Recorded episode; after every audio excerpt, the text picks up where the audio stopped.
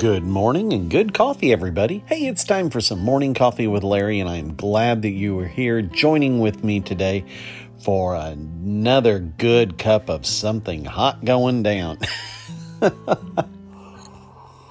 mm, I'm not having coffee today. Um, I just rediscovered a little box unopened of raspberry green tea that we had gotten at the Beachy's store up in Arthur, Illinois. If you live anywhere nearby, you probably know of Beachy's and have been there and just, you know, you love the place. Uh, if you haven't, you need to go find it. It's a really neat Amish store way out in the country where you can, well, not way out in the country, it's about two miles out, three miles out from Arthur, but you can find anything and everything you want in bulk. so they mix a lot of their own things and and this is a great tea. I had not tried this before and it is really good. It's again it's a raspberry green tea.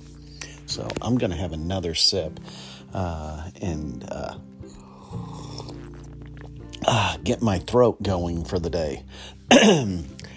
Ah, seeing it's uh, what time is it? It's a little bit after 5:30 in the morning. I've been watching some lightning out the window. We had uh, storms last night. Actually, uh, Dawn and I we drove home uh, from an evening in Effingham and uh, had a big downpour, the kind that I do not like to drive in, but that was the case, and we got into the house and we waited for it to mostly pass before we went out and took care of animals last night. And that's always fun in the rain.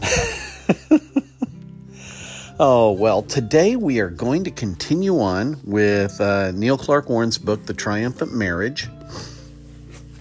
And we are on secret number eight.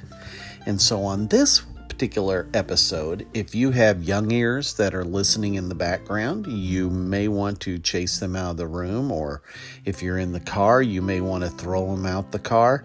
Uh,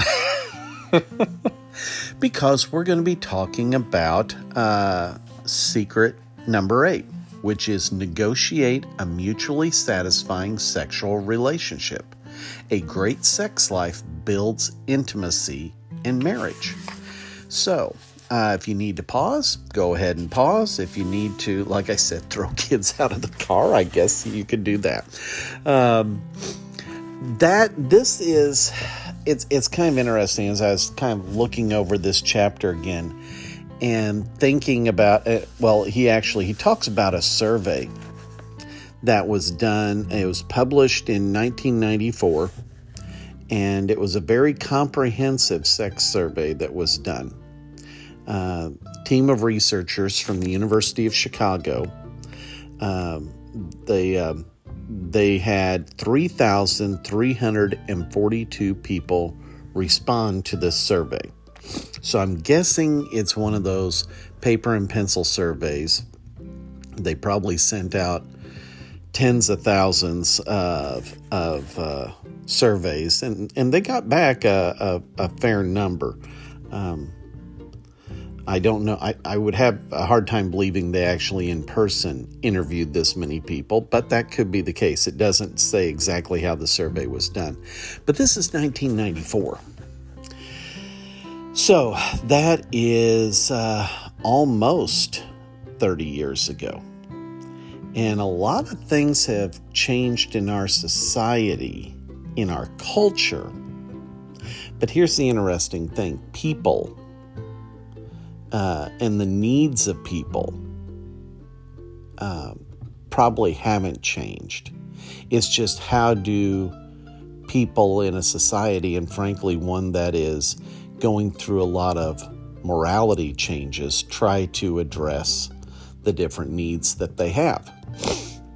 But I think for couples that want to have a strong, healthy, uh, marital uh, relationship uh, that I think the different things he talks about, even though, you know, the book is, you know, nearly 30 years old, uh, I think a lot of this stuff still very much applies. Some of the things um, that, uh, that struck uh, Neil as he was going through this particular um, uh, research project was that uh, it found that this study found that monogamous couples are significantly happier in their sexual relationships. And I agree, I believe that is still accurate and true. Um, there's a lot of people that, uh, at least the loud ones in society, and, and also what um, the media of society portrays, is that lots and lots of people are just jumping and jumping and jumping from bed to bed to bed. Um, but couples that are committed to each other uh, are significantly happier in their sexual relationships. Uh, and that makes sense because it's more than just an action. For the people who are jumping and jumping and jumping, it's just an action. Uh, it's not something that is enhancing and and adding to the fulfillment of a successful you know marital relationship. Um, let's see. Let's see. Back then, uh, there was a strong consensus that extramarital sex was wrong. 94% of all married people in the survey had only one sexual partner, their spouse, in the past year. And I would say, I think that's probably still true. Uh, just from you know conversations I've had in recent years, you know, in uh, therapy sessions with people. a satisfying sex life is not totally dependent upon having an orgasm. While only 29% of women report always having an orgasm during sex, compared to 75% of men, the percentage of women and men who find their sex, sex life extremely physically and emotionally satisfying is about the same 40%. So it's, you know, it's kind of like um, you hear it's more about the journey, not the destination. And that I think is is probably uh, an you know an important focus point that sometimes people lose track of, and that it can deteriorate uh, the relationship.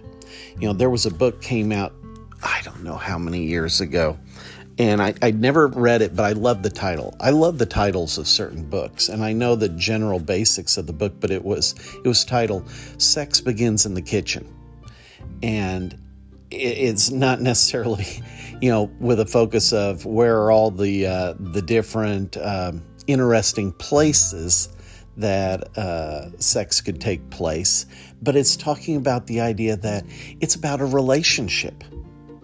And how much time do couples spend together in the kitchen type setting? And that's where relationship and playfulness and laughter and joy often takes place. You know, where you're at. Uh, let's see just jumping to a, few things, a couple of other things before we get into another part of this. Um, let's see. Uh, one of the things that can have a, an impact, and we'll get into that a little bit more in a few minutes, is uh, in this survey, it said 12% of men in the survey and 17% of the women reported having been sexually touched by somebody older when they were 12 years old or younger. These persons also reported higher levels of sexual dysfunction and general unhappiness. And that is, I'm, I'm surprised the numbers are that low. Uh, there are a lot of folks that have been through uh, some sort of sexual molestation, some sort of sexual abuse as children. And what happens is that start, it changes the it changes the person's view of of the the sexual actions. It changes the person's view of emotional intimacy. It changes the person's view of a lot of different things. Um, when that kind of of circumstance takes place. You know, I've worked with people on both sides of the fence there. I've worked with people who survived some sort of sexual abuse as a child, and I have worked with people who have been the perpetrators doing that kind of sexual abuse. Um, and I think those who are who perpetrate it kind of fall into two groups. One is um, they don't care about the other person; they're just, you know, doing whatever they're doing, and there's there's no caring. And then you have other people where it may be in the family or you know in the in uh, neighbor or somebody where there's actually a caring relationship and boundaries that are there for a reason are tossed to the side and the inappropriate damaging things can happen. And it and again it it really has the potential of doing a lot of change on this very important thing that should be sacred in a marital relationship. So, as I look at the clock and see time is kind of passing, here are here are some things that uh, that uh, Neil calls ten crucial factors for a great sex life, and I'm just going to run through these ten without doing a whole lot of reading and just make some a quick little comment on each. He says the most vital factor in producing a great sexual relationship in marriage revolves around the role of the men. And he's doing some quoting here from a couple uh, in the Christian counseling realm who have done a lot of work, a lot of publishing, a lot of speaking, a lot of teaching on uh, having a mutually satisfying sexual relationship. And this this couple uh, is they are Cliff and Joyce Penner, and uh, they uh, they are very well respected in the Christian counseling community. I have seen them several times at conferences that I go to. Uh, they've written a lot of different books, and you know the uh, he he references them quite a bit. So if you're looking for a good book, look up some of the stuff uh, that's available from the Penners. They're getting up there in years now. Um, I was look, I was actually looking on Google just to see how old they were, and I did see a picture that that confirms that time keeps marching on. Uh, but it's um, uh, there's they've got a lot of good stuff. So anyway, going back to this particular one, um, the most vital factor in producing a great sexual relationship revolves around the role of the man, and you know, typically men have more drive than women, but that drive needs to be appropriately harnessed, and that drive needs to also uh, keep a focus on the idea of a mutually satisfying relationship, sexual relationship. Number two, the man must move in the direction of the woman's needs. He needs to become acutely aware of as many of her spiritual and emotional needs as he can. See what it's it's again, a mutually satisfying relationship is not about the outcome. It's about the journey that's taking place. And part of that journey is a deeper intimate role, you know, in relationship with your spouse. You know, the um, there was a thought that came into my mind and now it's gone again, so I'll I'll skip it. Number three, the woman needs to learn how to take. She needs to listen carefully to her body, then seek what will satisfy her desires. And, and you know, when you have intimacy, uh, physical, emotional, spiritual intimacy, many different levels you can you know you you're moving to enhance all of those with the the sexual experience you know here's what that thing was that popped out of my head as soon as i thought of it was um, sexual relations is like super glue it'll do a really wonderful job when it's done right but like super glue, will stick your fingers together and it'll be a biggest problem you have if it's not used and done right.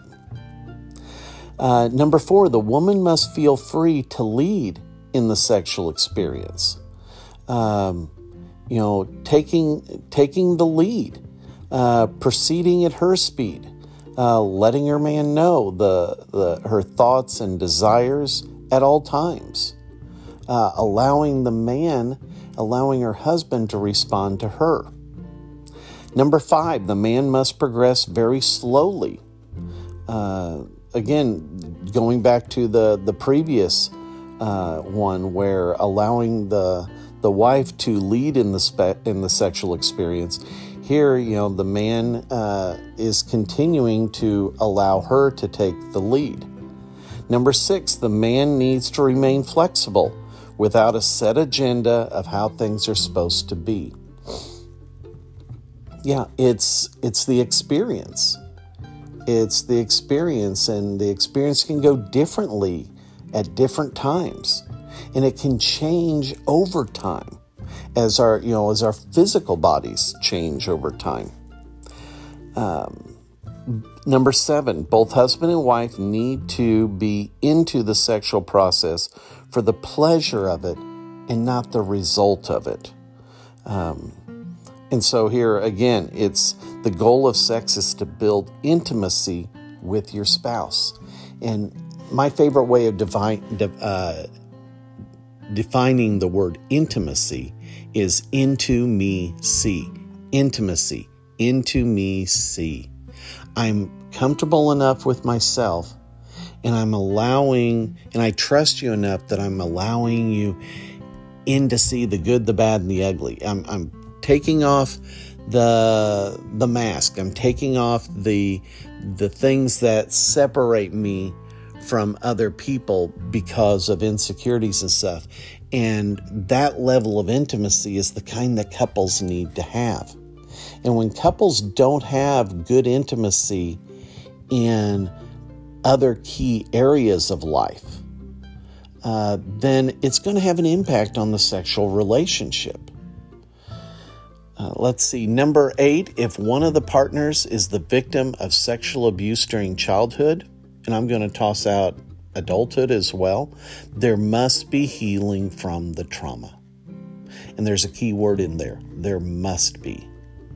Um, these kinds of things can linger and last and damage for decades and decades and decades, even a lifetime, if it's if they're not dealt with, you know, in, in a successful, healthy way for the person. So, you know, if this is something that is there, don't just automatically assume, oh no, everything's fine. You know, this isn't bothering me because what it may be doing is it's limiting the the positive relationship that that can be in uh, a married couple's sexual experiences. Number nine, mutual satisfaction is the expectation of in every sexual experience. The you know it's it's allowing both partners to be able to you know pursue what they're wanting, but again allowing uh, the wife to take the lead. And number ten, it is vital that both partners know how the body works sexually. Uh, there is there is a lot of ignorance, um, lack of knowledge, lack of understanding that a lot of couples have. And I think that a lot of it simply is from uh, what the, the media says, the uh, what we see in movies, what we see in television. It's not an accurate portrayal. It simply isn't. And if that is what the education is, or you know the involvement in pornography, uh, if that is what the education is, if that's what the expectations are, they're not accurate. It's not accurate at all. So, you know, we need to understand, you know, the biology, and we need to understand it from a healthy perspective, not something that is distorted. So, what are some um, uh, let me see, where was the, the last section he was talking about? And then we'll wrap up. Um, Here we go. If you want to improve this area in your life, he's got a five step plan. Everything is a five step plan, right? um, what he says is marriages in North, North America could be enormously enhanced if couples could experience a 10% gain in the mutual satisfaction level of their sexual relationship. I'm totally confident that any couple who reads this book can experience a 10% improvement uh, over the next six months. So, here's the things that he identifies. Number one, you both must be willing to try. Yeah, this is a this is a partnership, and so both parties need to agree to try. It's not something where, okay, one can try and the other doesn't. No, this is, you know, it's kind of like a rowboat. If you're sitting in a rowboat and both of you are in the middle seat and one has the left oar and one has the right oar, if you are not working together, all you're going to do is spin in a circle and be frustrated. So, you both must be willing to try. Number two, buy a good book on marital sex. And I would recommend, you know, from a, a healthy Christian perspective, because there's a lot of crap out there. There is a lot of crap being published. Uh, find a book by the Penners. Do some some research on others that have good reviews from a, a Christian perspective. Uh, there's, I mean, I have just been shocked at over the years some of the stuff that uh, I have come across as, oh, this is a really good book. And it's like, no, no, it's not. Um, so, and, and what he recommends, and I think it's a really good tool, is, um, you know, a couple three times a week read a chapter or part of a chapter out loud together so you can talk about it and discuss it not trying to read the whole book at once or too many chapters at once, but read a section and when it comes to a natural kind of break or a pause, stop, talk about it, see how you can apply it into your own life. um, one the book that uh, that he recommends from the Penners is Restoring the Pleasure. I'm not I'm sure it's out of print, but you know, hey, we live in a world of Amazon where you can get out of print stuff too. Number three, if either of you experienced sexual abuse in your childhood, immediately begin processing the trauma. Find a good therapist. Not all therapists are comfortable in talking about uh, sexual relationships. That's just that's just a fact. Not all par- uh, not all therapists have uh, a good, healthy Christian marital perspective on that. Uh, so, you know, in some things, you need to interview the therapist or the counselor you're going to work with before you actually do the work with them. Uh, number four, husbands, husbands, practice taking an affirming and responsive role in the sexual relationship. And he says, start listening to your wife both emotionally and spiritually. Ask her questions about herself and then listen, listen, listen. Um, he, uh, he quotes suggestions from the Penners of affirm your wife, let her take the lead, and then respond to her. Proceed slowly, allow her to guide the process, but follow close behind. And be into the sexual process for the pleasure of it rather than the result of it. And then, number five, learn to talk freely as a couple about your sexual feelings. This is a, a, level of intimacy that combines the physical, the emotional, the mental, the spiritual. It's uh, when it's when things are going well. It's a wonderful, powerful part of uh, a married couple's life. So that is it for today, and and this secret number eight. Uh, so uh, we will continue next time. Uh, we're getting close to the end of the book. Uh, so next time we will continue on. You have a great one. Take care. God bless.